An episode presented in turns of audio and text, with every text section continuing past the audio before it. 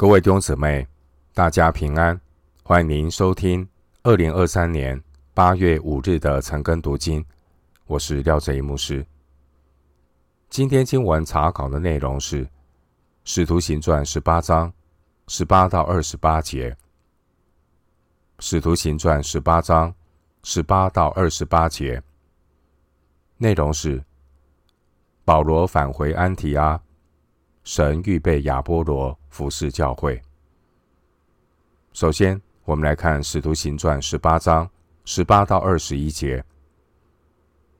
保罗又住了多日，就辞别了弟兄，坐船往叙利亚去。百基拉、亚居拉和他同去。他因为许过愿，就在间隔里剪了头发。到了以弗所，保罗就把他们留在那里。自己进了会堂，和犹太人辩论。众人请他多住些日子，他却不允，就辞别他们说：“神若许我，我还要回到你们这里。”于是开船离了以弗所。经文十八到二十一节，保罗离开哥林多，坐船往叙利亚去。百基拉、亚居拉同行。保罗把百基拉、亚居拉留在以弗所，自己离开往该撒利亚。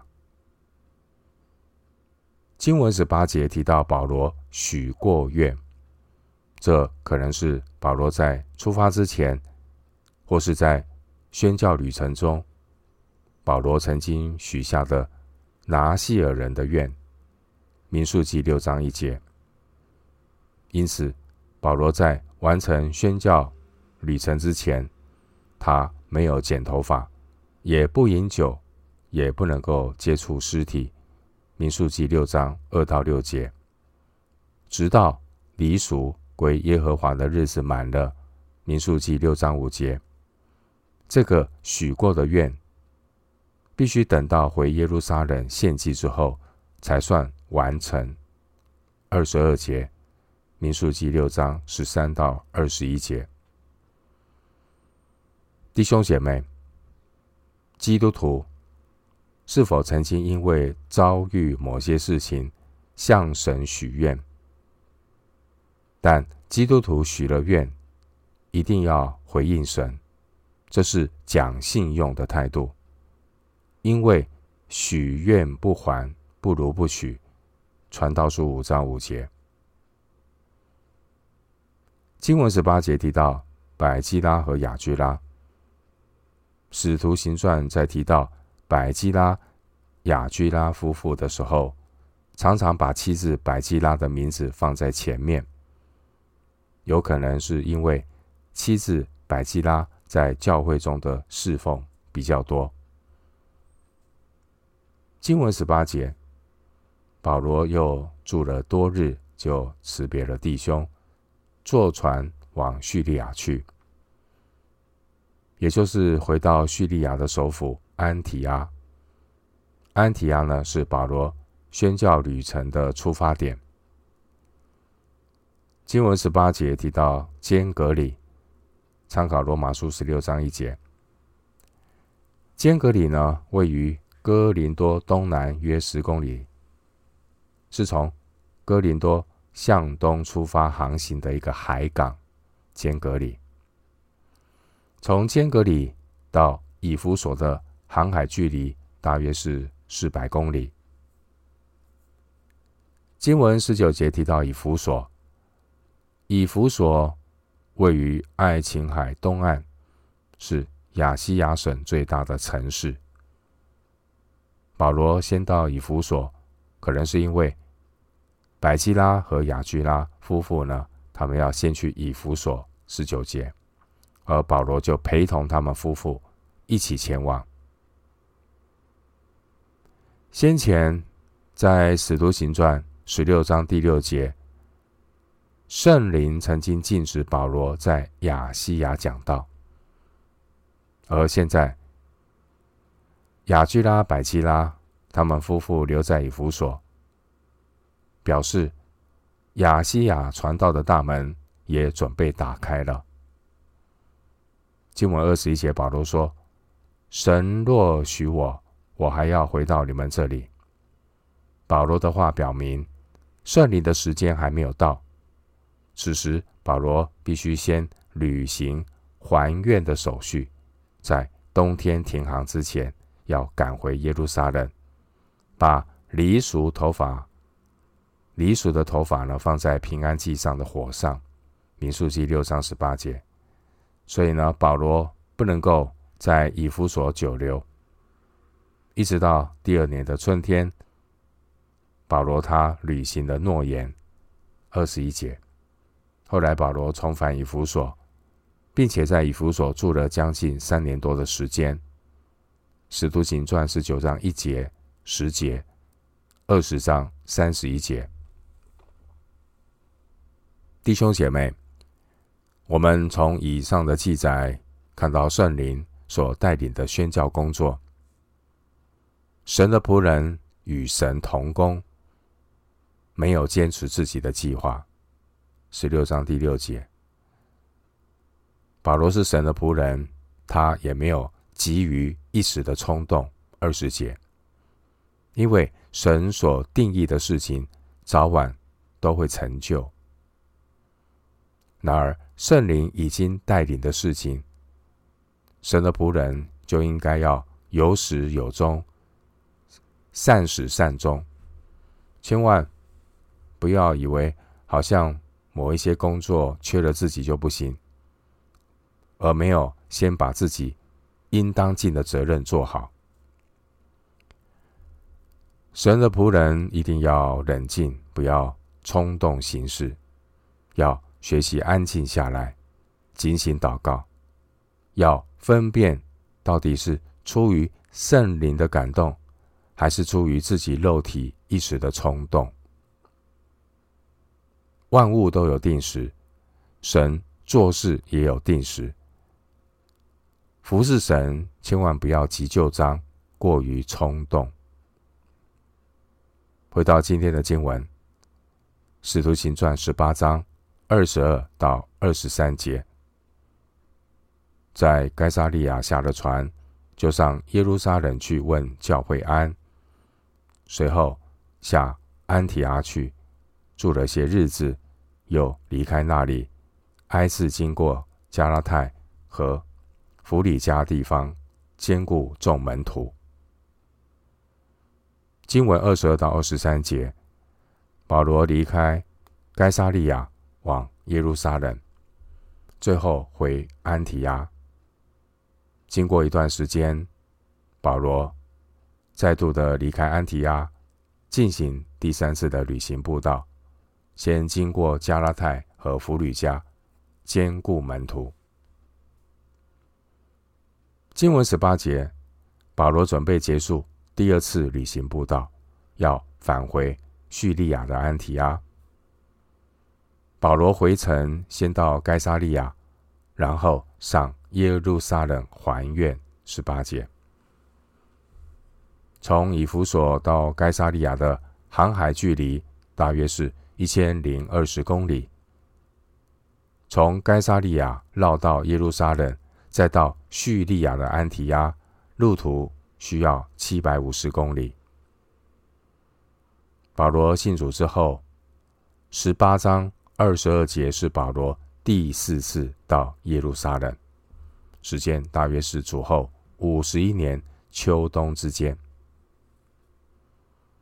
使徒行传从十五章四十节到十八章二十二节，这段经文内容记载保罗第二次的宣教旅程，时间大约是主后五十年的春天到五十一年的秋冬之间。第二次旅行步道的陆地行程约有两千八百三十公里，而海上的行程约有一千六百四十公里，比第一次宣教旅程的路程多走了将近百分之九十。使徒行传从十八章二十三节到二十一章十七节，内容记载保罗他第三次的宣教旅程。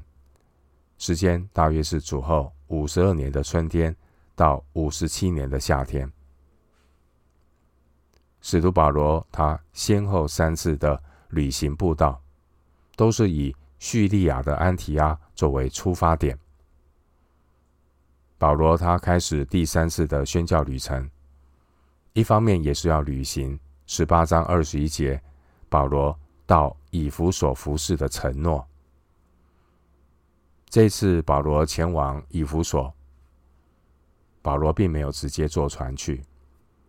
保罗他挨次经过加拉太和弗吕加地方，兼顾众门徒。二十三节，保罗第三次的旅行步道，也将是保罗最后一次离开安提阿教会。之后，保罗就再没有机会回到安提阿教会。经文二十二到二十三节，这两节经文可能是使徒行传中最浓缩也是最沉重的两节经文。为什么说二十二到二十三节是最浓缩的经文？因为二十二到二十三节这两节经文，直接让做读者呢跳过了保罗在回程中的许多细节。为什么说二十二到二十三这两节的经文也是很沉重的经文？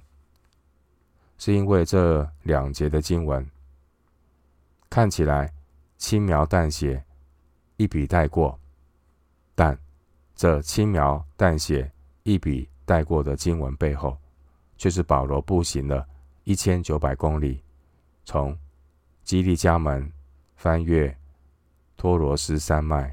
然后登上安纳托利亚高原。保罗在哥林多后书十一章二十六节描述他的步道行程，这样的说：他是屡次行远路，遭江河的危险、盗贼的危险。保罗他行远路，不辞劳苦，沿途兼顾各地的门徒。保罗的服饰。实在是我们的榜样。我们看到保罗，他一方面个人很警醒。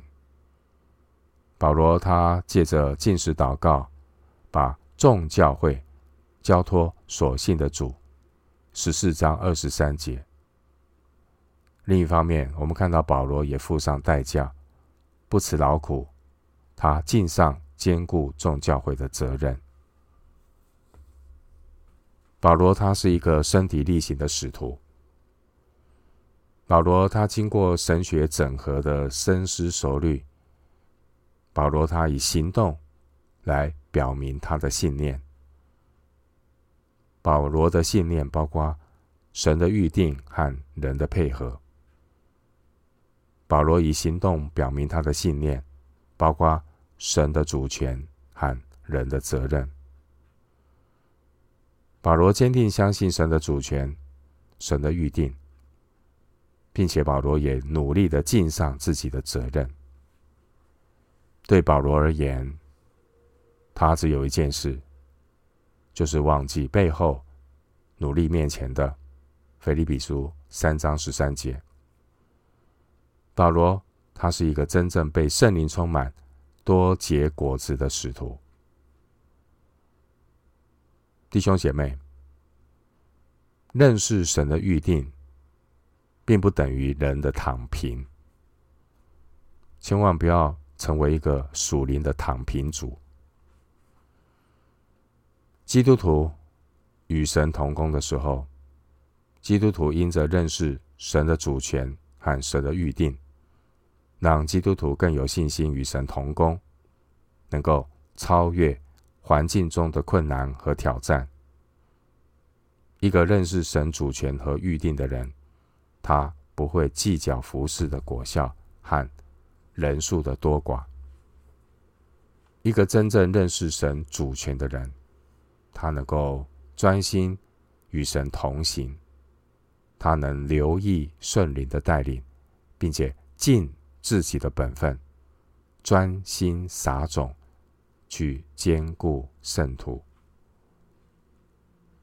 弟兄姊妹，今天的教会所拥有的资源包括交通的便捷，包括通讯工具的发达，远远大过保罗时代的资源。但是，今日教会信徒对福音使命所愿意付出的代价，却是越来越小。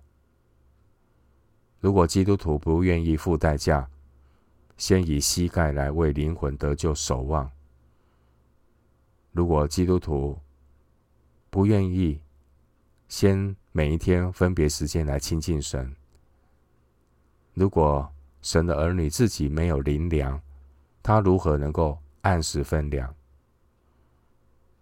如果基督徒不能够与神同工，他如何能够与人同工？如果基督徒都不愿意付代价祷告、亲近神、等候神，到底今日教会看起来好像很热闹的宗教活动，到底是顺服圣灵所做的，还是依靠肉体的草木禾秸？实在值得我们深思。回到今天的经文，《使徒行传》十八章二十四到二十六节，有一个犹太人名叫亚波罗，来到以弗所。他生在亚历山太，是有学问的，最能讲解圣经。这人已经在主的道上受了教训，心里火热，将耶稣的事详细讲论，教训人。只是他单晓得约翰的洗礼。他在会堂里放胆讲道，百基拉、亚居拉听见，就接他来，将神的道给他讲解更加详细。经文二十四到二十六节提到，有一位生长在亚历山泰的亚波罗，他来到以弗所传讲耶稣。但他仅知道约翰的洗礼。亚波罗也在会堂讲道。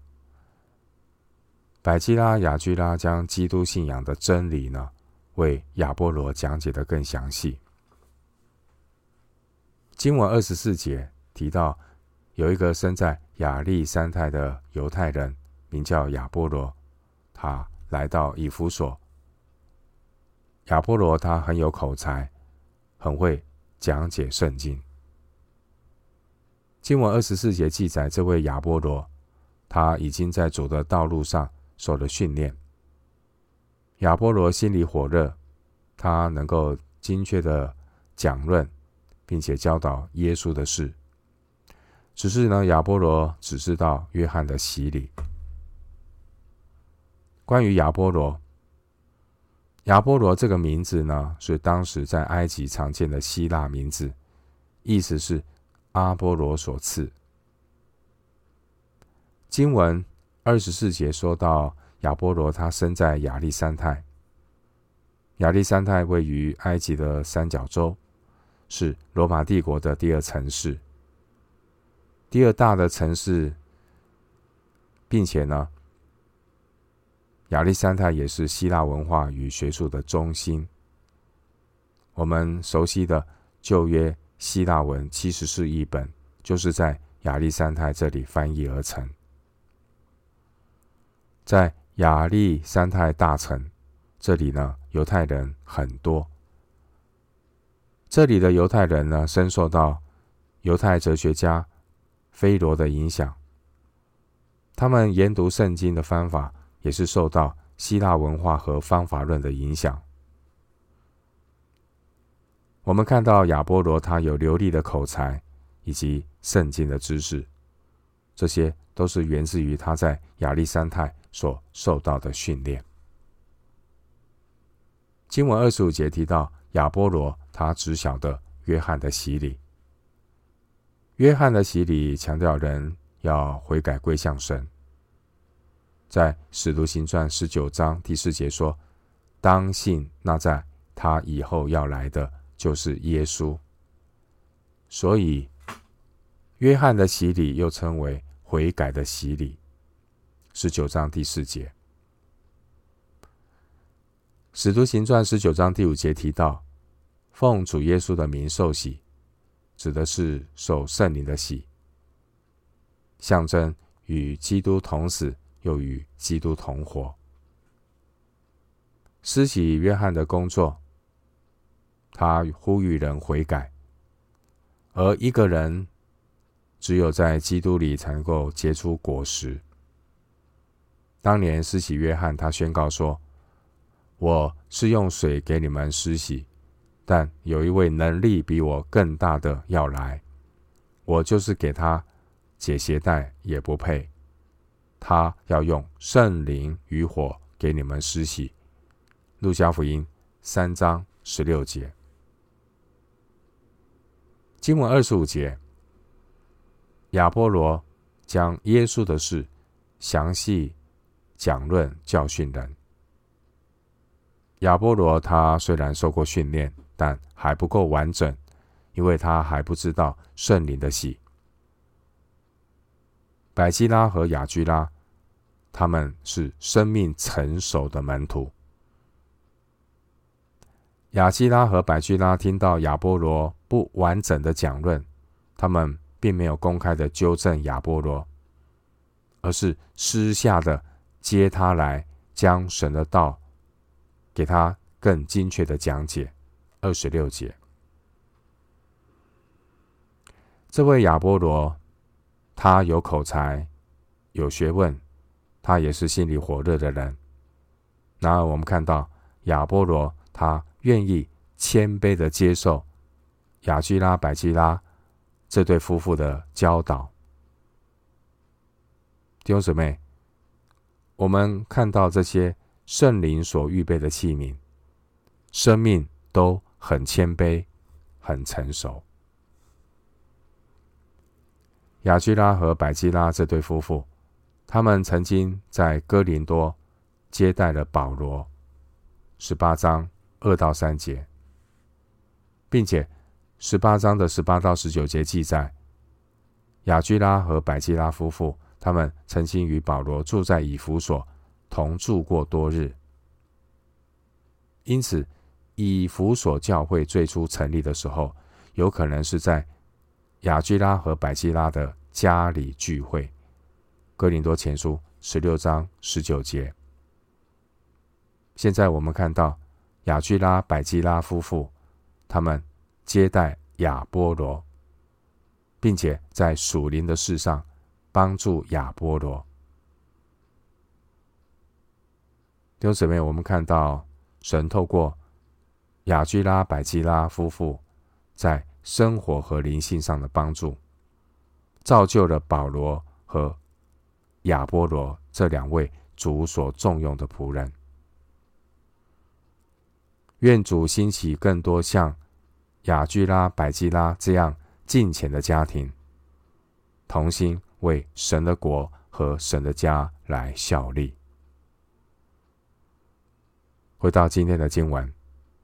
使徒行传十八章二十七到二十八节，他想要往雅盖亚去，弟兄们就勉励他，并写信请门徒接待他。他到了那里，多帮助那蒙恩信主的人，在众人面前极有能力驳倒犹太人，引圣经证明耶稣是基督。经文二十七到二十八节，以弗所的弟兄为亚波罗送行，往雅盖亚去。亚波罗在雅盖亚传福音，大有能力。经文二十七节提到的弟兄们，就是指以弗所的信徒。这些以弗所的信徒，他们可能是保罗在以弗所短暂。停留时候所结的福音果子，十八章十九到二十节。这些以弗所的信徒，也可能是百基拉和亚居拉在以弗所工作的果效。哥林多前书十六章十九节。亚波罗他带着更全面的真理，渡过了爱琴海，从以弗所来到哥林多。十九章一节，亚波罗的恩赐是熟悉圣经，他口才很好，十八章二十四节。所以经文二十八节说，亚波罗他极有能力驳倒犹太人，引圣经证明耶稣是基督。亚波罗特别是向那些说希腊话的犹太人来传道。我们看到亚波罗的服事对哥林多教会的门徒帮助很大。哥林多前书一章十二节，而亚波罗日后也成为保罗很好的同工。格林多前书十六章十二节，提多书三章十三节。弟兄姐妹，圣灵所发起的宣教事工，不但预备了栽种的人。圣灵也会预备浇灌的人，而生命的成长是神的主权，所以保罗说：“我栽种了，亚波罗浇灌了，唯有神叫他生长。”哥林多前书三章六节。弟兄姐妹，圣灵所发动的宣教事工，不会因为某个人的因素就停滞。即使当使徒保罗还在翻山越岭走宣教旅程的时候，神也预备了亚波罗来为福音使命效力，来坚固教会。当年主耶稣拣选保罗，带领保罗屡次行远路的宣教旅行。而神也拣选极有能力驳倒犹太人的亚波罗。弟兄姐妹，我们的主可以兴起任何人来成为他的器皿，来为福音的大使命效力。因为主亲口应许的福音使命，主必亲手成就。弟兄姊妹，每一位基督徒。都当求庄稼的主，路加福音十章二节，求庄稼的主打发工人出去为福音使命效力，包括我们自己，并且将来个人要得自己工作的赏赐。哥林多前书九章十七节。然而，在马太福音二十五章二十六节、三十节。马太福音二十五章二十六二十六节三十节，在那边也发出了警告，警告那些又恶又懒的仆人，在日后交账的时候，他们要被丢在外面的黑暗里，在那里必要哀哭切齿了。因此，每一位基督徒都要警醒度日，预备主耶稣的再来，千万不要。闲懒不结果子，千万不要懈怠。求主怜悯赦免我们的懒惰，求主仍然给我们机会，在去而不返之先，有机会赎回光阴，为福音使命和教会圣工来效力，常常以感恩的心来服侍主，跟随主，做百般恩赐的好管家。我们今天经文查考就进行到这里，愿主的恩惠平安与你同在。